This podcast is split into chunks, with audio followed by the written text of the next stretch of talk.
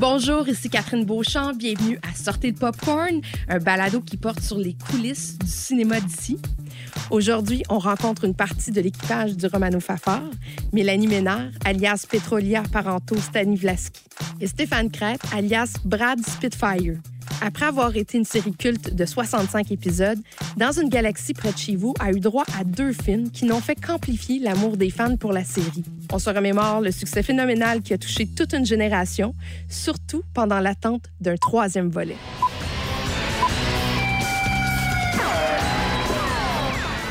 Alors, on entend la musique de Dans une galaxie près de chez vous. J'aimerais savoir pourquoi c'est devenu culte dans une galaxie. Mélanie?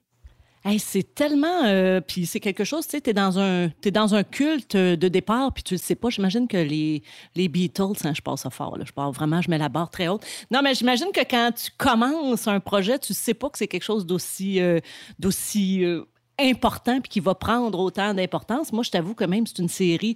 Euh, au début, moi, j'étais pas dans la première saison. Puis là, j'étais là, oh, c'est cool, des copains d'impro qui font des niaiseries ensemble. Je trouvais ça, euh, tu sais, je regardais ça un peu de. Je pensais jamais que ça allait devenir ce que c'est devenu, mais je pense qu'à force, euh, à force de, de travailler dedans, de jouer dedans, je pense que ça, c'est parce que ça, ça a rejoint un espèce de un style d'humour qu'on avait qu'on voyait pas beaucoup, puis une espèce d'audace aussi dans la proposition. Le fait peut-être, euh, là, Stéphane est, là depuis l'origine du, euh, du, projet, mais le fait peut-être que ça avait été créé d'abord pour des adultes et ensuite adressé à un public plus, euh, plus jeune, peut-être qu'il y a toute cette dimension-là aussi qui a fait que c'est devenu ce que c'est devenu, mais c'est comme, c'est comme une, belle...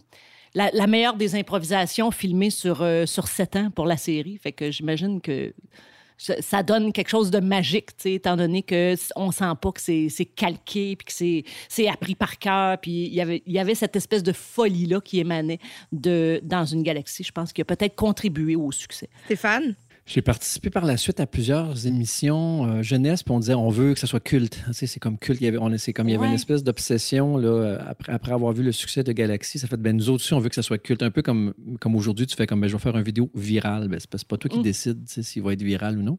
Mais en tout cas, si tu essaies de, de, le faire avec cette intention-là, il y a des chances que ça ne le soit pas. euh, puis ce que j'observais, c'était le, le, le, désir de, de culte, mais sans l'audace. Puis je pense qu'il y avait quelque chose, comme Mélanie a dit, il y avait quelque chose d'audacieux dans cette proposition-là. C'était irrévérencieux, c'était un peu baveux. Euh, il n'y avait pas beaucoup. Euh, c'était une époque où on était un peu euh, prémunis de toutes les logs qui venaient superviser les émissions pour enfants à l'époque.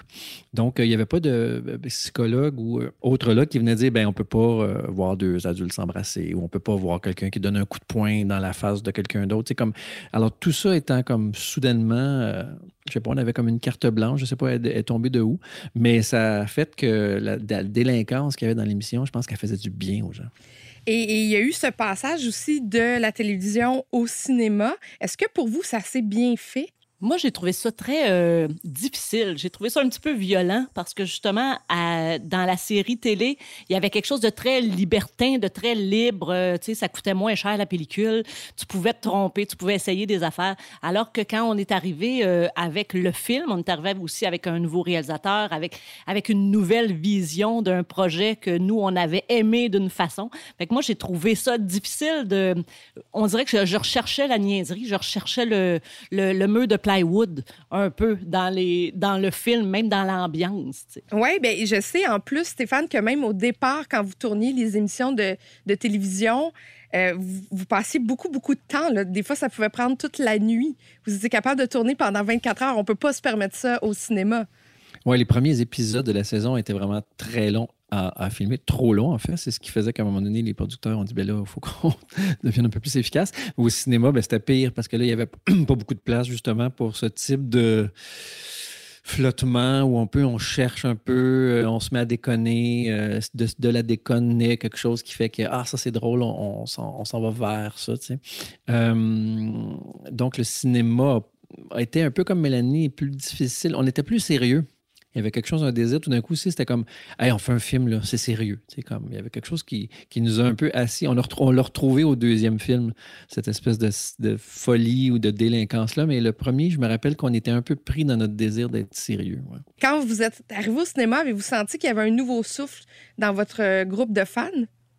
Moi, j'ai eu l'impression que oui, il y a eu des nouveaux fans, puis peut-être que c'était des fans, des, des, nouveaux fans qui comprenaient peut-être un peu moins que ce qui s'était passé avec la série. Mm. Parce que moi, je pense que nos fans d'origine qui ont vraiment accroché depuis le début de la série ou qui ont commencé euh, leur apprentissage de Dans une galaxie par la série ont eu une toute autre euh, vision du film, puis, des films, puis d'autres, euh, d'autres réflexions, mais l'essence, le, la, la, la moelle de Dans une galaxie près de chez vous, pour moi, c'était la série, qu'on retrouvait un petit peu moins, justement, parce qu'on était plus sérieux, même dans les textes un peu aussi. On a, Claude et Pierre-Yves ont voulu aller du côté un petit peu plus dramatique. On y allait parfois dans la série, mais c'était un 23 minutes, fait que c'était désamorcé assez rapidement.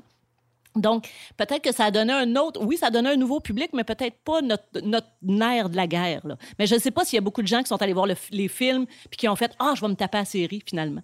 Moi, pour moi, mhm. l'inverse, se peut moins. Ce que j'ai observé, moi, c'est le phénomène générationnel. C'est les, les, les, galaxies euh, à la télé ben, étaient écoutées par des ados, mais beaucoup avec les parents aussi. les parents, c'était comme un moment euh, familial, souvent. Puis là, ben, ces ados-là ont grandi, ont eu des enfants, écoutent ça avec leurs enfants. Fait qu'il y a comme une espèce de, de, de spectrum générationnel qui s'est ouvert, puis qui fait que, euh, maintenant, quand je vois des, des, gens un peu plus vieux là, qui font Ah, moi j'écoutais ça quand j'étais jeune, mais là j'écoute ça avec mes enfants. Euh, et sûrement que si un jour, je peut-être va faire partie de vos questions, y aurait-il un troisième film? Si jamais. On va en reparler à la fin. oui, c'est ça. Euh, j'imagine que le, le spectre générationnel va être encore plus impressionnant. Moi, je me souviens d'être allée à la première du deuxième film avec mon tapis rose. Mhm. Et c'est en 2008. Euh, j'avais pas du tout la même silhouette, silhouette et j'avais pas. je, regardais les. Euh, je regardais les, les, les, fans qui étaient présents à, cette euh, représentation spéciale qui était à la place des arts et c'était complètement hystérique. D'ailleurs, je vais mhm. vous faire entendre un extrait d'une discussion que j'ai eue avec Claude Legault qui me commentait un peu justement l'ambiance sur place. Tu sais, quand quelqu'un te dit je t'aime dans la vie, c'est déjà quelque chose à prendre. Tu sais, c'est même. Des fois, on n'est pas prêt à prendre. On a de la difficulté à se faire dire je t'aime par une personne. Fait que t'imagines, quand ça arrive en guerre, une chance qu'on est sept pour le savoir, huit. Parce que c'est des milliers de personnes qui te disent en même temps, c'est. Euh, c'est hyper agréable. C'est comme une, drogue fantastique. Mais en même temps, il faut, être capable de le prendre. Parce que euh, dans quatre heures, on va se retrouver. Euh, peut-être tout seul dans un autobus ou là, tu fais comme Il, il y a toujours des grands vides après des trucs comme ça. Mais à soi, on le savoure pleinement. Est-ce que vous, vous, avez le souvenir de ce moment-là? Oui, moi, je me souviens très bien de, de l'hystérie, en fait, dans laquelle on était. on était. Euh, on, n'était pas préparé, je pense, à ça. C'est comme si euh, tout d'un coup, il y avait tellement de monde dans le, dans le je me souviens, dans le, le hall d'entrée, puis tellement de, la, vibration était très, très élevée qu'on était un peu impressionnant. On se regardait un peu avec des yeux de ben voyons, qu'est-ce que qu'est-ce que c'est qu'est-ce que c'est ce délire? Ah non, c'est vrai. Puis les fans, écoute, les, les doggies, qu'on les appelle, ils étaient habillés avec des costumes, ils avaient, ils avaient fait des pancartes. C'était vraiment un, un public investi, puis même de mémoire. Je n'ai jamais revu une première de film ou un événement comme ça qui a créé cette dynamique-là. Je l'ai revu, mettons, quand il y a eu des. Euh, quand VRAC se sont mis à faire des shows pour les ados, mais là, ils faisaient signer des autographes, puis ils ne savaient même pas c'était à qui. Alors qu'on se fait garocher nos répliques, on se faisait crier des. Euh, il y a vraiment des phrases célèbres de Dans une galaxie près de chez vous. Fait que je pense que c'était vraiment. Euh, j'imagine qu'à notre, quand on va décéder, ils vont nous ressortir, ils vont ressortir des images comme ça. Ça a été probablement le, le plus gros highlight de nos carrières. Sur votre pierre tombale, ça va être écrit une réplique du film. Ça va être écrit pitié sur la, la, la, pierre tombale de Brad. Il en fera une pour Brad à part. Il va être super loin dans ce métier. Est-ce que... Pauvre Est-ce que euh, ces répliques-là sont restées chez vous? Est-ce que vous vous souvenez encore de vos répliques? Ou est-ce que les fans, au contraire, vous ramènent des choses dont vous n'avez peut-être pas le souvenir? Mais je pense que c'est beaucoup les fans. Les fans sont, sont, porteurs. Ils ont réécouté beaucoup plus souvent, je pense, que nous, la série. Mais je pense qu'on en a toutes quelques-unes qui. Euh, OK, tu sais, moi, mon rêve de que que le que que, là, que j'ai rêvé à ma cousine qui avait une tarte à gueule aux oignons. Écoute, les, gens me leur disent tout le temps quand je les rencontre, puis moi, je serais pas capable de la refaire. sais. Les citations de Capitaine Patnaud, ça, c'est devenu des T-shirts, c'est devenu plein de choses. Même Brad aussi est rendu des T-shirts et des. Euh, oui.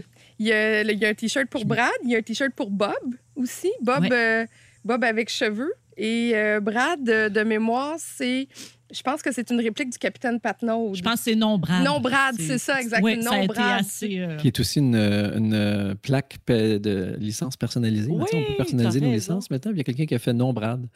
Euh, Didier l'a vu en photo. Il me l'a envoyé l'autre jour. Et j'imagine que ça vous suit encore. Est-ce qu'on vous parle encore de vos personnages? Dans une galaxie près de chez vous quand vous allez au marché ou euh, que vous êtes en public, tout simplement?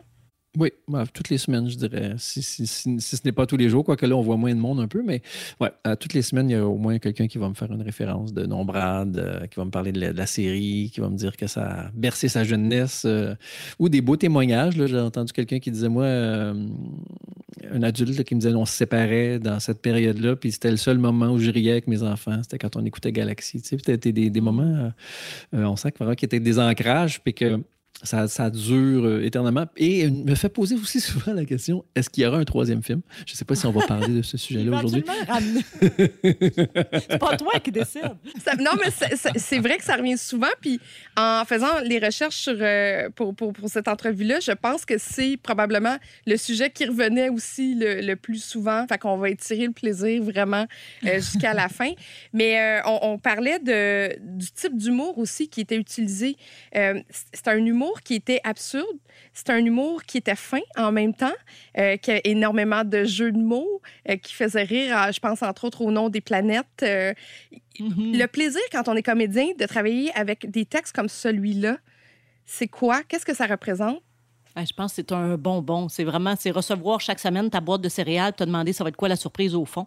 Tu sais, c'est parce que c'est, puis on le dit souvent en, en entrevue, je l'ai dit souvent, on était probablement nous les comédiens les plus grands fans de Dans une galaxie parce que chaque midi, au lieu de sa- aller s'isoler chacun dans nos loges puis souffler un peu, on regardait l'épisode précédent qui venait d'être terminé. Fait que parce qu'on on riait les gags, on regardait des petites mimiques qu'on n'avait pas vues pendant les scènes, on regardait les petits ajouts, les écoute, on se c'est vraiment pour moi en tout cas c'était du bonbon. J'avais la plus grande des excitations à attendre l'arrivée des nouveaux textes. Premièrement, je voulais voir si j'allais Frenchy Claude, puis deuxièmement pour voir s'il y avait des bons gags. Oui, parce que ça, c'était comme une motivation. Hein? Toi, tu regardais tout de suite voir si tu étais pour embrasser Claude Legault? Oui, oui, j'étais jeune et naïve, moi. J'étais la petite jeune dans ça, là. Je savais pas qu'il passerait tout le bottin après, moi. Dans ces séries, là. dans ces séries. Oui. Stéphane, pour toi, les textes, ça représente quoi? Ben, moi, j'adorais. Les textes, c'est vraiment l'assise. Hein? C'est ce qui fait qu'on sait si ça va être bon ou pas bon. Quand, quand on découvre, une- on est invité à jouer dans une nouvelle série ou quelque chose, puis on lit des textes, on fait comme, oh, il va y avoir du travail à faire. tu sais, Ou, ou, ah, ouais, ça va être facile. Ben là, les, les textes, c'était comme. C'était comme on, se faisait dérouler un tapis pour pouvoir juste les dire. On avait juste à les savoir. Puis on savait qu'il y avait euh, euh, la, finesse, l'intelligence, la, délinquance. Puis l'humanisme aussi, quand même. euh, C'est ce que Claude et, Pierre-Yves, c'est des, c'est des grands humanistes. Donc, en dessous de toutes ces niaiseries-là, il y avait les, les valeurs loyales de Claude. Flavien, c'était un loyal. le capitaine, sa droiture, sa vision, sa persévérance. Il y avait beaucoup, beaucoup de, valeurs, je trouve, qui étaient comme inculquées à travers tout ça. Puis euh, des valeurs humanistes aussi, de faire, bon, comment on prend soin les uns des autres, comment on prend soin de la, planète, tout ça. Fait que je trouve qu'en dessous de notre niaisage, ça reposait aussi quand même sur un lit de, de, de- des, valeurs propres à Claude et Pierre-Yves. là. Ouais. Oui, puis toi, tu t'amusais à les changer, ces répliques-là. Les répliques qui avaient été euh, si, bien écrites. toi, tu changeais le texte carrément. Ben, des fois, on changeait un petit mot ici ou là, ou on donnait un sens à un mot qui n'avait pas été écrit dans ce sens-là, ou euh, des fois, on proposait carrément des choses, mais ça m'arrivait aussi des fois sur pendant la prise de juste glisser quelques petites affaires de plus pour voir, parce que notre- tu sais, on était tellement solide entre, entre amis que si on voulait se, challenger, c'était bon de temps en temps d'arriver avec une petite surprise. Fait qu'on on s'offrait des petites surprises. C'était pas euh, déstabilisant. Ben oui, un petit peu, mais c'était vraiment juste pour nourrir le feu. Je pense que d'acteur, de faire bon, ben OK, là, euh, il y a un petit défi supplémentaire. À toutes les fois qu'on raconte ces anecdotes-là, on, on s'attribue toujours. Oui, oui, on arrivait avec des petites surprises, mais il n'y avait que Stéphane Crête qui faisait ça. C'était à toutes les fois, le, le donneur de jambette dans chaque scène, c'était Stéphane Crête. Il n'y a jamais aucun autre comédien qui a essayé de faire décrocher les autres. C'est juste lui. On a retrouvé un making-of de votre euh, dernière émission de télévision. Et euh, justement, on a Guy Jodoin qui parle de Stéphane Crête. On écoute. Moi, les fous rires, j'en ai eu souvent avec tout le monde. Je dirais spécialement avec Brad, Stéphane Craig. C'est épouvantable. Parce que Stéphane souvent changeait ses répliques à dernière minute. C'est complètement idiot comme idée. C'est quoi ça? Pas introduire des nouveaux Mais non, je vais mourir. Oh, Excusez-moi. Une petite tape. Je suis sûr que vous allez vous faire rire. Ah, Une petite tape. Hein, capitaine? Oh, yes, Il y avait énormément de rire sur ce plateau-là. De... J'en revenais pas quand j'ai j'ai revu les extraits de ce making-of-là. Je me suis dit, mon Dieu, j'ai l'impression qu'ils n'ont fait que ça, rire, en enregistrant et les émissions et évidemment le- les films euh, par la suite. Mais il y avait. Les flamèches venaient de la télé, de, de la dynamique que vous aviez réussi à créer ensemble. C'est magique, ça, ça s'invente pas. Ouais. Puis en fait aussi, c'est que le, le gros des scènes, souvent les scènes reposaient sur le texte du capitaine Patnaud parce que Guy avait énormément, puis c'était lui le personnage qui devait être le plus solide et rigide. Fait que tu sais, autour, on pouvait, euh, on pouvait facilement plus euh, jouer les petits, les petits troubles fêtes. Mais puis c'était, puis probablement aussi Guy, c'était le plus facile à faire décrocher parce que il y a tellement une, une mémoire puis une précision dans son apprentissage de texte que aussitôt que tu lui fais dévier un petit peu, là, c'était pas comme ça qu'il avait prévu son affaire. Fait que, fait que c'était. Moi, je pense qu'il devrait rembourser la moitié de la production. parce que tout ce qu'on a allongé en temps, c'était parce que c'était Guy qui décrochait. Il y a un petit peu de l'ordre du, euh, du miracle dans ce qu'on a fait parce que le- quand on réécoute des, scènes, euh, peu importe que ce soit à la télé ou dans les cinémas, il y a des scènes de- de- d'un niveau d'absurdité tellement euh, intense, puis on, est très, très, très sérieux en le faisant. Puis ça, ça relève un peu du miracle parce que c'était tellement drôle que, qu'on a été capable de livrer les scènes puis de rester sérieux. Euh, puis je me, souviens d'un- d'un d'un moment où j'avais une scène avec Guy où on se battait dans un film puis on n'était pas capable, on riait, on décrochait, on, tu sais, on avait, on avait un un texte sérieux à livrer à travers. Puis à un moment donné, le producteur est venu en faisant ben tu sais, comme. OK, tu sais, ça suffit. Puis on disait, oui, mais vous comprenez, vous mesurez pas le, le- défi qu'on a à faire. Vous comprenez pas le, que c'est miraculeux qu'on n'ait pas décroché, qu'on ait décroché si peu souvent finalement, parce que c'est tellement difficile ce qu'on a à faire. Mais bon, difficile mais agréable.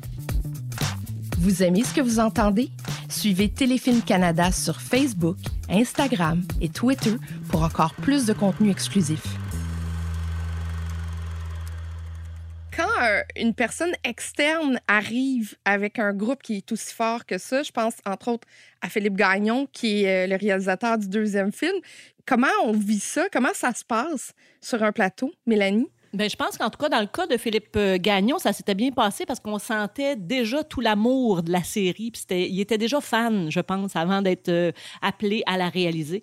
Fait que euh, ça, ça a vraiment bien été. Puis, mais je pense que C'était comme s'il y avait une hiérarchie aussi quand on arrivait. Tu sais, On avait les deux auteurs. On a Pierre-Yves et Claude. C'était eux les premiers répondants. Puis après ça, tu avais la gang de créateurs. Oui, mais mon personnage, il irait pas là ou il ferait pas ça. Mais écoute, c'était tellement bien. euh, je pense qu'on était agréable. Je pense qu'on était des bonnes, euh, des bons, euh, des bons, des bonnes autres, des bons autres. Oh, je sais pas comment Non, on dit ça. on était- Des personnes euh, qui sont des personnes compétentes qui reçoivent bien. Hein? Comment tu penses ça, toi? On va aller vérifier avant euh, d'entendre Stéphane Crête, puisqu'il est en ligne. Il nous écoute. Ah! Il est là. Bonjour, Philippe Gagnon. Bonjour la gang. Allô? Philippe, est-ce que ton, Salut. ton atterrissage avec la gang de Dans une galaxie, est-ce qu'on t'a été bien accueillis? Oui, moi j'ai été euh, très chanceux, mais en même temps, j'ai été. On m'a vraiment mis au clair que j'arrivais dans une gang. Tu sais, C'était très clair. Puis moi, quand j'ai pris le projet, je me disais, bon, il y a, il l'équipage. Puis moi, j'ai demandé à la production d'arriver avec mon équipe. Fait que j'ai dit, si j'ai mon équipe, il y a l'équipage, puis ce qu'on va essayer, c'est que on ait du fun dans le même vaisseau. Fait que d'autres, moi, c'était ça mon approche. Puis c'est ça qui est arrivé parce que vraiment, l'équipage, il y avait une proposition tellement solide que je me suis dit, il faut pas, faut juste que je l'apprenne puis que je l'amène au niveau où je veux aller. C'est plus ça ma mission à moi là, comme capitaine. Comment on fait ça de dire, bon, ben, on, on a eu le premier film, puis là, maintenant, il faut aller se reconnecter sur l'essence de Dans une galaxie près de chez vous et de, de dire, ben, il faut que ça sonne un peu plus télé ou qu'on retrouve le ton de la télévision?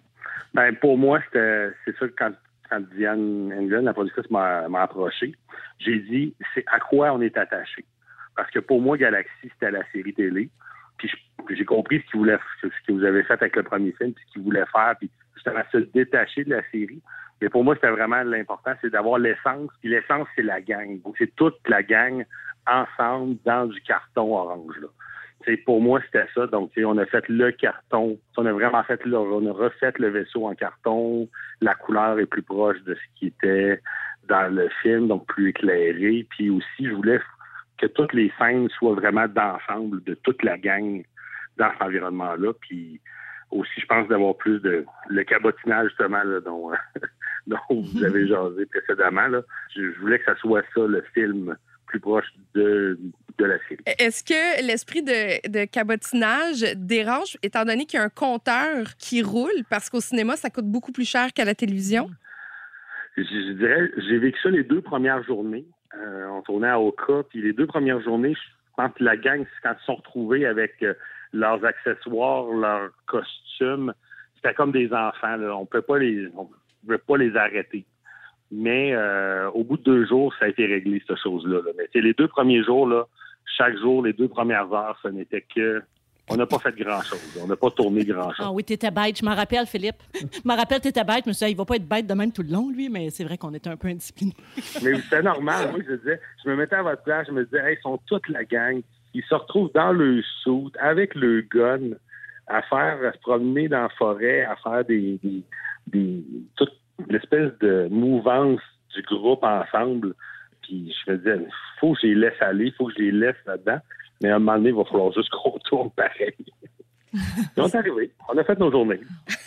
Stéphane, euh, c'est vrai qu'il y a cette espèce d'hystérie quand vous vous retrouvez? Oui, je pense que si jamais, euh, je ne sais pas si ça va être un sujet dont on va parler, là, mettons s'il y avait un troisième film, mais si jamais il y en a un, il faudrait que ça soit budgété, je pense, de dire, ben, ça prend une journée où est-ce qu'on se retrouve dans nos sauts, comme Philippe dit, puis que là, il n'y a pas de pression, on a juste, on, peut niaiser, parce que c'est vraiment ça, je pense que ça contribue à l'hygiène collective, puis à, nous ressouder ensemble, de faire comme, ah oui, OK, on, ça, on retrouve le plaisir un peu de l'impro, du, du déconnage. Mm-hmm. On est créatif aussi avec nos costumes. Tout d'un coup, on fait, ah, regarde, si je mets ma main ici, ça a l'air, j'ai l'air de Napoléon. Tu sais, on, je sais pas, j'improvise, là, mais puis c'est comme si c'est des affaires qui nous, qui nous aident après, parce que si on fait juste rentrer, ça fait, OK, go, aujourd'hui, on a tant de pages à tourner, puis qu'on fait juste accomplir, on n'aura pas cette espèce de liberté-là de faire Ah, j'ai pensé à une idée, ce qu'on avait le temps de faire en télévision. Donc, euh, oui, à, inclure euh, dans les prochains budgets. Puis ne serait-ce qu'une ne serait-ce qu'une journée de plus pour voir si on entre dans nos soutes aussi.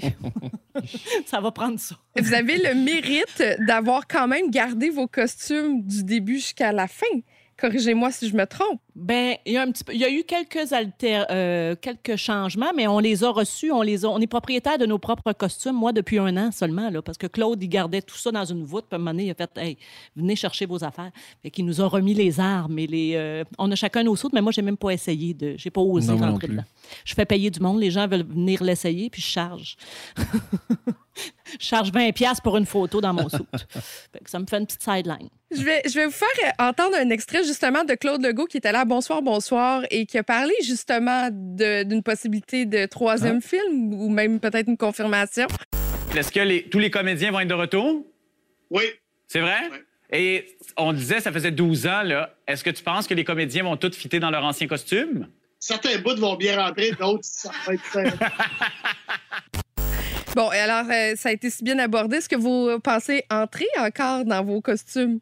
C'est la question qui tue. Mais ben, Stéphane Crête, oui, là. Oui. Brad, euh, Brad ne changera jamais. bien Brad ne mange même pas, probablement. Oui. Mais euh, probablement non. Puis aussi, il était très. Il euh, faut dire qu'on a changé d'époque aussi. Les costumes étaient très sexy. Pour les filles euh, particulièrement. Tu sais, moi, je me faisais faire un tatou sur le nombril à tous les, à tous les matins de jour de tournage. Je pense que, je pense que nos personnages n'auront pas le choix d'avoir vieilli aussi, puis peut-être de changer un peu, un peu l'allure. Est-ce que c'est excitant pour vous de penser reprendre vos personnages pour un troisième film et peut-être que Philippe, écoute, je ne sais pas où on en est rendu avec euh, cette, cette, idée, elle est encore embryonnaire. Je sais qu'il y a des textes décrits, mais Philippe, est-ce que tu serais excité de, reprendre euh, la réalisation du film? Écoute, moi, à chaque fois que ça parle de troisième film, j'appelle Diane, puis je dis Diane, tu sais que je veux le faire. Je veux retourner dans le vaisseau avec l'équipage. Ça, c'est sûr et certain. Mais je sais que c'est aussi, c'est vraiment Pierre-Yves et Claude ensemble qui ont les clés du Romano Fafard c'est vraiment eux autres les, euh, les maîtres à bord. Puis je les respecte dans toute leur démarche. Puis j'espère. C'est sûr que c'est un rêve de petit gars de encore de faire des films de science-fiction, mais en même temps, je sais que les autres ont peut-être d'autres destinés pour leur mission. On va voir. Et vous deux, comment Ça- vous vous sentez à l'idée de reprendre vos personnages? Moi, je me sens un peu comme dans l'histoire, là, Oulu, Oulu. Tu sais, j'étais comme bien, bien excité au début, puis là, je suis comme, ben là, ça fait 18 fois qu'on dit Oulu, Oulu, fait que, fait que je fais d'autres choses. Quand ça reviendra, pour vrai, je me réexciterai, mais là, je suis comme, euh, j'ai j'ai épuisé mes réserves d'excitation. mais je vais dire oui, c'est certain. Quand on va dire ça se passe, si un jour ça arrive, c'est sûr que je vais répondre présent avec beaucoup de joie.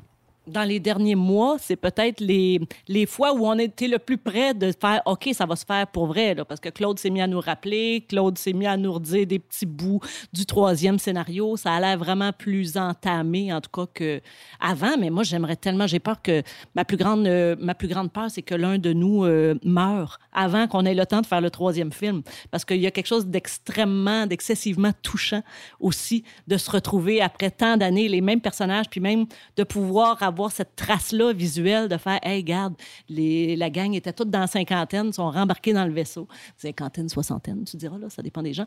Mais, puis ils sont rembarqués dans le vaisseau, puis ils ont, ils ont retrouvé, moi, moi ne serait-ce que pour retrouver ce plaisir de jouer, ce cœur d'enfant-là, parce qu'on a parlé, c'était comme une série culte, mais quand j'ai commencé ma carrière avec ça, moi, puis je savais pas que je commençais avec le projet qui allait me faire le plus triper dans ma vie, tu sais. Fait que de pouvoir un peu aller faire mon chant du cygne avec ça, moi, je serais bien contente. Moi, s'il y a un troisième film, toute ma carrière arrête après. Je me retire. C'est ma déclaration. Philippe, avant qu'on te laisse partir, est-ce que tu as une, une anecdote ou deux à raconter? Ben, moi, je pense que travailler avec les avec l'équipage, ces acteurs-là, ça a été pour un réalisateur, c'est un, bonheur parce que c'est comme moi je dis, c'est le spectre de l'acting là. Entre euh, Guy Jodoin, qu'il faut qu'il soit préparé à 5 heures le matin si tu veux changer une scène à 4 heures le soir, puis Didier qui, apprend ses textes pendant qu'ils font la claquette, je veux dire, puis la précision de Stéphane, puis le, charisme euh, de tout le monde. Moi, je me rappellerai toujours que Mélanie, sur le, sur le film, toute l'équipe, j'ai comme tombé en amour avec elle. Puis ça a été, très drôle, mais c'était vraiment comme, c'était, tout le monde dit, hey, Petrolia est comme, elle a quelque chose de spécial. Puis ça me revenait comme à chaque jour où quelqu'un de l'équipe venait me dire, ah, Petrolia est spécial. Puis ça, je trouvais ça, je trouvais ça charmant que chaque personnage allait chercher les gens de l'équipe pour qu'à la fin, l'équipe, c'est comme si c'était la même chose que l'équipage, tout le monde était dans le même vaisseau. Ça a Mais- été- C'est ça mon souvenir de Galaxy pour moi. Petrolia, c'est un peu comme la princesse Leia euh, du Romano Fafard, là. Ben oui. Tu sais, Claude est très Non. Star Trek. Moi, je suis très Star Wars. Fait que c'est effectivement qu'on relie à ça. Mais c'est vrai que c'est dans la richesse de l'écriture, ça, parce que même, tu sais, moi, on peut dire que, tu sais, Brad Spitfire, c'est un personnage très fort, euh, le Capitaine Patnaud, c'est très fort. Il y a des personnages qui gravitaient autour. Moi, j'avais pas l'impression, à l'époque, je regardais mon personnage de Pétrolier, puis j'allais ah, ben oui, un cool, un sympathique, mais embarquera pas l'histoire, tu sais. Mais dans c'est là que tu vois que l'écriture est tellement bien faite qu'il y a un petit quelque chose qui fait qu'elle est devenue la préférée de bien des fans, tu sais. Puis elle avait son public à elle aussi, comme tous les personnages avaient leur public. Puis je pense que c'est ça. C'est ce qui fait que tout a- toute la, la gomme a pris euh, dans ce, ce magnifique euh, show-là.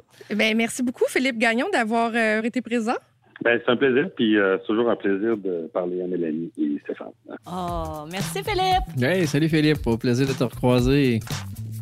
Pour voir ou revoir les films dont nous avons parlé, visitez le téléfilm.ca baroblique plein la vue qui regroupe le meilleur du cinéma d'ici sur vos plateformes numériques préférées. Continue avec Stéphane, justement, on parlait de Petrolia, mais Brad, Brad, c'est un peu le mal-aimé hein, de la gang. C'est celui, euh, c'est celui qu'on aime haïr et qu'on aime beaucoup en même temps. Il y a une dualité avec ce personnage-là. Pourquoi? Ben, je pense qu'il y, a- il y a tous les défauts, là, premièrement, Brad. Donc, c'est euh, c'est le fun de le détester à cause de ça. Puis en même temps, il, euh, ça, s'est construit au fil du temps. Peut-être que j'y ai mis un peu mon grain de sel aussi, mais je pense que ça repose sur une blessure, ça repose sur une, des failles. Fait qu'il y a quelque chose de. d'une, euh, il y a une tristesse ou une tendresse par-dessus tout ça, de faire Oh mon Dieu, pauvre petit, il est comme rejeté en plus. Comme, il, est vraiment con, mais il est rejeté. Donc, je pense qu'il réussit à être attachant. Puis je pense qu'au fil des saisons aussi, euh, je me souviens à un moment donné, il y avait un épisode où euh, euh, Brad posait des gestes vraiment euh, éthiquement euh, questionnables. Je pense qu'il croisait la mort d'un des personnages. Puis là, je suis allé parler aux auteurs. Dit, c'est parce que là, je, je commence à, à- Est-ce que ça se pourrait qu'ils se rendent jusque-là, tu sais, à, à ce point aucun scrupule? Puis est-ce que ça se pourrait que les autres continuent à, cohabiter avec quelqu'un qui, qui pose des gestes aussi violents? Fait que on a rééquilibré. Puis à un moment il est arrivé le bel épisode où on comprend que j'ai toujours rêvé d'être un danseur de ballet. Puis ça, ça ouvre ma grande faiblesse. Puis le fait aussi que le personnage de Brad Spitfire était toujours vu en psychologie par Valence, la psychologue. On comprenait qu'il y avait des enjeux qui pouvaient justifier tout ça. Puis moi, ce que je trouve fascinant comme, euh, comme comédienne, c'est que quand j'ai fait mon école, on m'a toujours dit OK, tu vas chercher une part de toi, il y a quelque chose de. Puis je trouve que dans une galaxie, ça paraît qu'on a, on a vraiment, tu sais, chacun des personnages, on voit un petit peu de Guy Jodoin dans le capitaine, on voit un peu de Claude Legault dans justement son côté humaniste, tout ça. Mais Brad, Stéphane Crête n'a aucune méchanceté, a rien. En tout cas, moi, le, le- ce que je t'ai côtoyé, je, je n'ai jamais. Je pourrais même pas entendre en quelque part parmi les branches quelqu'un me dire du mal de Stéphane Crête. fait que lui, c'est une composition totale. Mais je suis gossant, par exemple. Oui, peut-être tu peux être gossant, mais jamais, jamais dans la méchanceté de. Mais justement, c'est tout son petit côté que Non, tout le monde l'aime, que lui, il pourrait jouer n'importe quel euh, le rôle le plus abject. Stéphane Crête pourrait le jouer parce que on embarquerait quand même dans l'humanité derrière ça.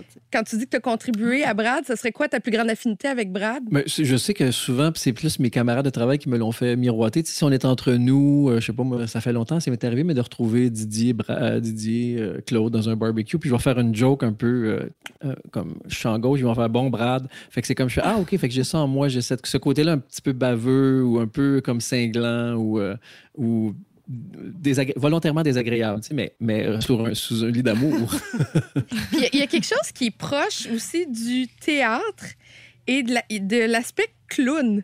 Il y a quelque chose, je sais, Stéphane, tu fais du mime aussi euh, Mhm. dans la vie. Là, c'est, est-ce que ça, ça a contribué à Brad de, de- de parfois toucher Ben, je- oui. à l'aspect comme clownesque et mime? On a parlé, euh, on a sûrement raconté souvent cette, anecdote-là, mais au début, début, Mélanie n'était pas encore là. C'était vraiment la, première année, mais on a eu du travail d'a- d'acteur avec Daniel Fichot sur comment nos personnages bougent, dans comment ils sont dans leur corps, puis à, quel animal on les associait. Fait ça, nous aidait beaucoup à voir comment on bouge. Puis euh, Didier, euh, Claude, c'est des gens qui sont très physiques aussi. Sylvie aussi, réel. Donc, on était tous très intéressés par le théâtre physique. Il y en a qui ont été avec Omnibus ou qui sont encore. Donc, c'était inévitablement pour nous important que le corps soit impliqué aussi, que c'est pas juste, on n'est pas juste des têtes parlantes. Là. Puis de toute façon, c'est un épisode qui nous force à. On est dans l'espace, euh, on est en apesanteur, euh, on se bat. Donc, on n'est pas juste assis en train de se servir des cafés. Donc, inévitablement, ça fait que nous, on a eu envie que les corps soient impliqués aussi. Puis, ben, c'était une, passion aussi pour nous de, de faire bon, mais dans- comment on se comporte là-dedans? Comment on se fait rire aussi à travers nos corps? Oui, effectivement. Puis Mélanie, tu l'as mentionné, on l'a dit plusieurs fois, tu n'étais pas là la première année. Et qu'est-ce qui s'est passé? Comment ça que tu n'étais pas là la première année? Puis comment s'est passé euh, ton, ton intégration dans l'émission? Comment t'es arrivé comme ça en deuxième année?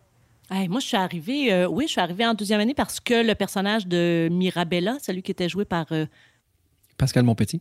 Pascal Monpetit, exactement, elle, elle avait quitté la série, donc il y avait comme un, un saut de filles qui se libérait.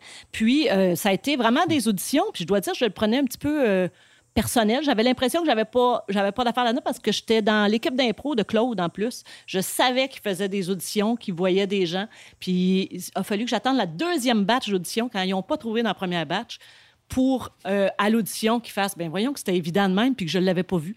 Parce que puis tu sais puis Claude m'avait dit ça prend un minimum une comédienne qui est capable d'être drôle. Puis je, je, je suis désolée je comprends pas comment ça fait que je t'avais pas vu. Puis euh, c'est comme ça que je suis rentrée mais c'est très impressionnant quand même parce que justement moi je suis rentrée la même année que Sylvie qui était déjà très très complice de toute la gang qui connaissait beaucoup plus que moi. Euh, je suis rentrée avec Réal également qui lui aussi était un ami de longue date. Fait que c'est sûr qu'il y avait quelque chose de la jeune comédienne. Justement, c'est mon premier rôle joué, moi, en plus. C'était très, très impressionnant, mais ça s'est vite. J'étais comme, je suis un peu. euh, j'ai pris le rôle un peu de la petite sœur. Ça m'a rappelé beaucoup euh, l'intimidation que j'ai vécue dans ma famille quand j'étais jeune. Mais, mais il aimait beaucoup me taquiner. C'était beaucoup le. Tu vois, là, j'étais en train de penser un côté euh, plus baveux de Stéphane Craig. Puis c'est vrai, il y avait beaucoup du. d'y faire lâcher des petites répliques, tout ça, mais c'était vraiment. C'était une dynamique que je connaissais très bien parce que j'avais travaillé beaucoup avec des gars. Puis on doit dire que dans une galaxie près de chez vous, pour une raison que j'ignore, il y avait toujours une seule fille qui était pas en, en- Il y avait toujours une fille en régénérescence. on n'était quasiment jamais les deux filles en même temps. C'était une ou Ouais. l'autre, mais jamais les deux en même temps. Pourtant, dans les films, on a rapatrié tout le monde. Les deux Ouais. filles étaient là. Donc, ceux qui ont connu les films en premier euh, ont dû faire le saut quand ils ont, regardé les, les épisodes. Mais c'est une étrange décision, ça aussi, que, que vous n'étiez Ouais, pas J'ai ensemble. l'impression. Non, mais j'ai l'impression que c'est peut-être un petit fond de. hum, C'est-tu ma petite féministe qui va parler? Mais tu sais, étant donné que c'est une série humoristique, que ça reste drôle, les personnages de, de gars, peut-être, assuraient plus le côté comique des affaires. Fait que je sais pas pourquoi. On était toujours en rotation. Ah, Stéphane, ce serait quoi ta, ta réponse? Ben oui, ben je pense que c'est faudrait effectivement les valider auprès des auteurs. J'ai l'impression que euh, c'était peut-être pas amené à leur conscience. Je ne sais pas si à quel point ils l'ont fait consciemment. C'était peut-être un réflexe ou en tout cas conditionnement social. On est en train de déboulonner tous nos conditionnements sociaux. Là. Fait que euh, ça serait sûrement différent aujourd'hui. Moi, j'ai l'impression qu'il y avait un, il y avait un seul espace de filles de régénérescence, fait qu'on pouvait pas être, euh, on pouvait pas être les, les- le- l'espace aurait été vacant. tu sais. Moi, je pense qu'il y avait un nombre limite de régénérescence, puis il y en avait juste un pour les filles, fait qu'on était obligé de rotationner. C'est ça que je me suis dit.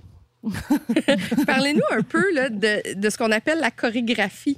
Vous aviez des chorégraphies à faire, à bouger ensemble, à, à déterminer. Ça, ça venait vraiment des comédiens. C'était eux qui décidaient. Ça, c'était plus dans les films. Hein? Dans les films, à l'occasion, les réalisateurs aussi, hein, ouais, les réalisateurs, il y avait des désirs de faire OK, on va vous faire déplacer. Quand tu dis telle ligne, tu avances. Ici, on va fa- faire une ligne. Euh, Quand vous dites tel mot, on retourne tout Ouais. le monde la tête à droite. Euh, Après, ça- donc, puis ou quand on a des, des configurations euh, de combat aussi à, à faire, là, des positions qui étaient souvent pastichées des, des- des- des trios de, de- de joueurs de hockey. Euh, ça, disons que c'est créatif, collectif, parce que souvent, entre nous aussi, on faisait comme Hey, on fait telle affaire. Quand tu dis tel mot, on fait tel mouvement, puis euh, on, on fléchit les genoux. Des fois, c'était très, très simple. hein, On dit Mhm. quelque chose, puis tout le monde a fait comme si on venait de pogner une bosse dans- en auto. Fait que, puis on était ha- habile avec ça, puis on trouvait ça drôle. Nous autres, ça nous amusait de faire ça. Puis des fois, même, ça n'avait pas rapport. L'exemple des genoux, par exemple. Ça fait comme pourquoi, pourquoi à ce moment-là, on fléchit les genoux, tout le monde, mais ah, ça, ça, ça nous met en- comme s'il y avait quelque chose qui se passait. là. Fait qu'on aimait faire ça. Puis ça, c'est moi ce que j'appellerais les chorégraphies. Je sais pas si Mélanie t'en voit d'autres. Ben non, mais c'était particulièrement dans les films que ça a fait l'apparition aussi, parce qu'on était presque. On est sorti une fois, je pense, du vaisseau dans toute l'histoire de la série. Fait que dans les films, c'est sûr que la formation euh, Matt Naslund, fallait la, la créer, il fallait que ça, que ça soit au moins à la hauteur de l'image que ça évoquait, tu sais. Puis on avait, je pense qu'on n'avait pas le choix d'aller un petit peu plus dans l'absurde à ce niveau-là. Euh, moi, j'ai entendu parler de Ginkgo biloba. Pourquoi? euh. Jingo. Comment j'ai dit? Qu'est-ce que j'ai Tu dit? l'as dit parfait. C'était parfait. C'était parfait. Tu l'as dit comme il fallait le dire. Jinko Bilouba, ben oui, j'étais là-dessus, moi, quand je faisais euh, dans une galaxie. Je sais pas pourquoi, Stéphane, il me niaisait toujours avec ça. Moi, j'ai- j'étais un peu la. C'est mon. Mais je pense que c'est pas moi qui t'avais invité à prendre ça. Ah oui, c'est toi qui faisais pousser l'arbre. Ouais, non, mais il me semble qu'à un moment donné, t'étais comme fatigué, puis je te disais, il me semble que tu devrais prendre du. Puis là, on s'amusait à jamais dire le nom comme faux, là, du bingo galuga. Puis, Ouais. c'est devenu une espèce de, de, de running gag de santé, euh, de comment prendre soin de notre santé collective, surtout la santé de Mélanie, parce qu'elle travaillait beaucoup sur d'autres projets en même temps, puis elle était fatiguée, fait que je t'avais prendre du bingo Ouais. galuga. il me faisait rire avec ça.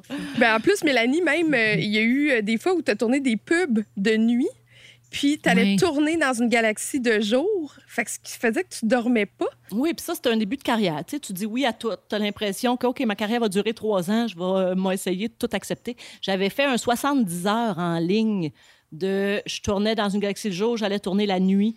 Euh, une pub dans un supermarché. Le jour, je revenais tourner dans une galaxie. Puis c'est là que tu voyais le, le côté frère-sœur dont je parlais, l'espèce de fratrie bienveillante ou non. Parce que quand j'étais sur le bord de craquer, il faisait exprès. Tout le plateau, c'était comme donner le mot pour faire Ah, Elle va craquer, elle va craquer. Il essayait de me faire décrocher, il essayait de me faire rire, il essayait de me faire pleurer. Écoute, c'était. euh, j'étais vraiment comme dans un, Twilight Zone pendant ces, euh, ces jours-là, mais c'était, un très beau souvenir, mais je ne referai plus jamais ça, travailler autant. Quelle niaiserie. Et tu amené ton fils sur le plateau. Oui, ben, surtout pour le, Le film, en fait, parce qu'il il, il a fait son apparition euh, à la fin du deuxième film. Moi, je suis tellement pas bonne des dates. En tout cas, Rosalie, elle, est venue beaucoup sur le plateau de tournage de la série. Elle a d'ailleurs son petit album de Dans une galaxie qui est imposé avec tous les personnages en costume. Puis Louis Thomas, lui, il venait dans le vaisseau, mais il était petit, petit, petit. Puis je me rappelle, on avait fait une prise, puis il avait parlé parce qu'il avait ri. Il avait juste fait un petit son d'enfant, mais on avait été obligé de tout reprendre la prise, puis, puis on l'avait sorti du plateau. Écoute, Mm. je pense que ça a fait un. Il est en thérapie encore aujourd'hui pour ça. La fois où il a gâché une scène, Non. tellement la réaction avait été énorme à cause d'un petit. Écoute, c'était. euh, mais il s'en rappelle plus, mais probablement que son inconscient est marqué. Le, film parle énormément d'environnement et c'est euh, assez particulier le message qui est, lancé. Je vais vous faire écouter la fin du deuxième film pour vous montrer à quel point on est peut-être collé euh, sur la réalité d'aujourd'hui. Les émanations de gaz carbonique ont triplé en 2015, ce qui a accéléré le réchauffement climatique de la Terre. En 2008, vous aviez prévu qu'un tel phénomène allait prendre des centaines d'années, car en 2008, vous avez minimisé l'impact de l'industrialisation des pays en voie de développement, principalement l'Inde, la Chine et le Saguenay-Lac-Saint-Jean. Les températures ont donc augmenté de 21%, ce qui a créé un réchauffement de la planète aux conséquences catastrophiques. Ainsi, nous avons assisté, le 12 mai 2034, à la première traversée de l'Atlantique à pied. C'est incroyable quand même de voir à quel point le message est, encore plus fort aujourd'hui. Puis si vous revenez avec un troisième film, euh, ce message-là va, euh, va se perpétuer. En fait, il va, il va devenir encore... euh, Peut-être qu'il va entrer plus dans le cœur des gens. Peut-être que les gens vont encore mieux comprendre. Pensez-vous que, que, ça pourrait être encore plus fort? J'ai l'impression que peut-être, en tout cas, si moi j'étais auteur avec euh, Pierre-Yves et Claude, qu'il doit y avoir une espèce de pression menée de faire comme c'est parce que c'est plus drôle. c'est comme si tout, tout, ce sur quoi on a basé notre truc est tellement réel, puis tellement grave et en crise que comment on fait pour s'appuyer là-dessus pour continuer à, délirer. Euh, en tout cas, moi, je sens cette charge-là aussi, puis euh, il y a tellement de jeunes qui vivent de l'éco-anxiété euh, face à, face à l'avenir. Fait que c'est que je sens qu'on a été précurseurs, les auteurs ont vraiment été visionnaires. Puis c'est un peu troublant, en fait, aussi, de faire comme, ben, OK, mais qu'est-ce qu'est-ce qu'on fait avec ça maintenant? Ah non, ça donne des frissons. Ça donne des frissons à entendre cette, euh, cette finale-là. Puis, tu sais, peut-être que dans tous les films, il y a quand même cette, euh, ce fond dramatique qui arrive. Tu sais, dans un des films, euh, Flavien était sur le bord de mourir, tout ça. J'ai l'impression que l'aspect dramatique qui va vouloir, qui va qu'on va avoir besoin de contrer, ce sera justement qu'est-ce qui se passe pour vrai dans l'environnement. C'est drôle, il y a quelques, il y a un an ou deux, quand Greta Thunberg était venue, on est allé marcher, Euh, puis on s'est retrouvé justement toute la gang de dans une galaxie, puis euh, il y a des gens, on avait fait des pancartes, puis on était tous en rouge, puis la photo avait circulé énormément parce que c'est plus criant que jamais cette réalité-là. Puis malheureusement, ça va faire partie de la réalité. Oui, va falloir trouver une façon de faire un film divertissant avec ça, mais le fond est là. Puis justement, comme tu dis, Catherine, je pense que c'est, ce serait, ce serait très triste justement qu'on retrouve pas cette gang de clowns-là qui avait été des précurseurs puis qui, est, qui étaient allés trouver une espèce de solution. Tu sais, mais j'ai hâte de voir comment ils vont réussir à finir ça parce que c'est clair que nous, on- dans la réalité, on voit de plus en plus comment ça va finir. Dernièrement, vous avez participé au Shawicom et vous avez euh, été euh, intronisé. Là. Vraiment, on sent que vos personnages vous suivent. On sent vraiment qu'il y a une importance, qu'il y a des geeks qui sont autour de vous. Comment vous vous sentez par rapport à ça, de savoir que vous êtes un peu euh, devenu mythique? Mais je pense que c'est, c'est pas arrivé du jour au lendemain parce qu'on a vu, moi j'ai eu, euh, dans le temps que je tournais la série, j'ai eu des enfants qui venaient cogner chez nous parce qu'ils voulaient voir mon robot.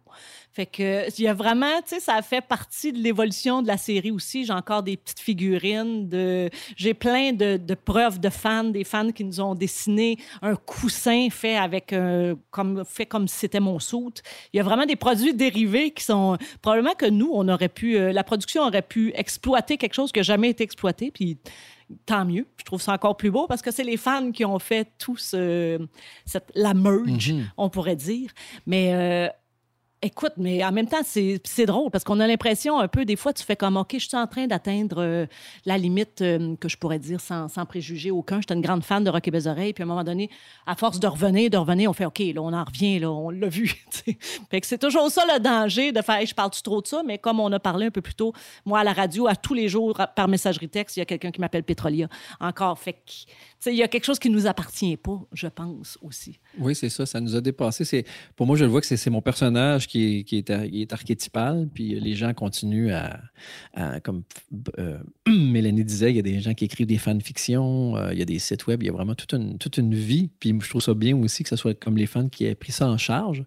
Après ça, ben notre, notre carrière est tellement euh, vaste, euh, qu'on fait tellement toutes sortes d'autres affaires que moi, j'oublie des fois Brad, tu sais, comme je, je, suis- genre, je suis enseignant maintenant aussi, ou je, je fais du théâtre expérimental, fait que je me sens loin du costume de Brad. Après ça, si les gens me regardent avec ces yeux-là, ben, tant mieux, parce qu'on on, on a une fierté d'avoir porté cette, euh, cet archétype-là. Avez-vous des anecdotes, un peu des souvenirs qui vous restent de ça, qui sont euh, très chers, qui vous viennent en tête? Quand, ça, quand on commençait les, les blocs de promotion de tournage, après les tournages de films, on savait qu'on allait se faire demander si on avait des anecdotes, puis on avait tout un petit peu genre, qu'est-ce qu'on fait avec cette question-là? Fait qu'on, on, à un moment donné, on a dit, bon, on va inventer des fausses anecdotes, tu sais, ou on dit toujours la même, tu sais. Fait, que c'était un peu une méta-anecdote que j'ai de dire que le- la question d'anecdote, on a essayé de trouver comment la déjouer, tu sais.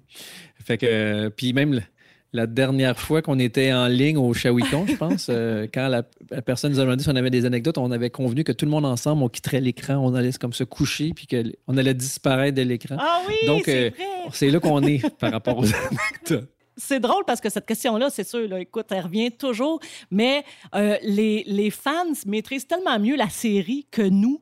Moi, puis, c'est là que tu vois que ça a été un- un- une série cadeau pour moi parce que mes anecdotes, c'est des anecdotes en dehors du plateau. C'est justement les fois où on, commandait notre bouffe puis on s'assoyait tout à terre devant le moniteur puis comme si on était à l'école, on regardait les épisodes précédents. C'est les fois qu'on déconnait d'un loge puis on attendait. C'est vraiment, c'est tout l'esprit en dehors des scènes qui, qui me sont collés à la mémoire, moi, beaucoup plus que, OK, oui, c'est sûr, là, il a décroché, il a fait faire ça. euh, Mais on regarderait les épisodes. Tu sais, si on prenait le temps de regarder un épisode encore ensemble, on aurait 42 000 anecdotes sur chaque épisode. Mais j'ai l'impression qu'on Mhm. on était tellement dans. Ça a été tellement un gros fun tout le temps que c'est difficile de faire comme Ah oui, ça, c'était notoire, puis ça mériterait de se retrouver dans euh, les drôles de vidéos du dimanche à TVA. C'est c'est un peu, ça va devenir la question Voldemort autour de Dans Oui. une galaxie près de chez vous.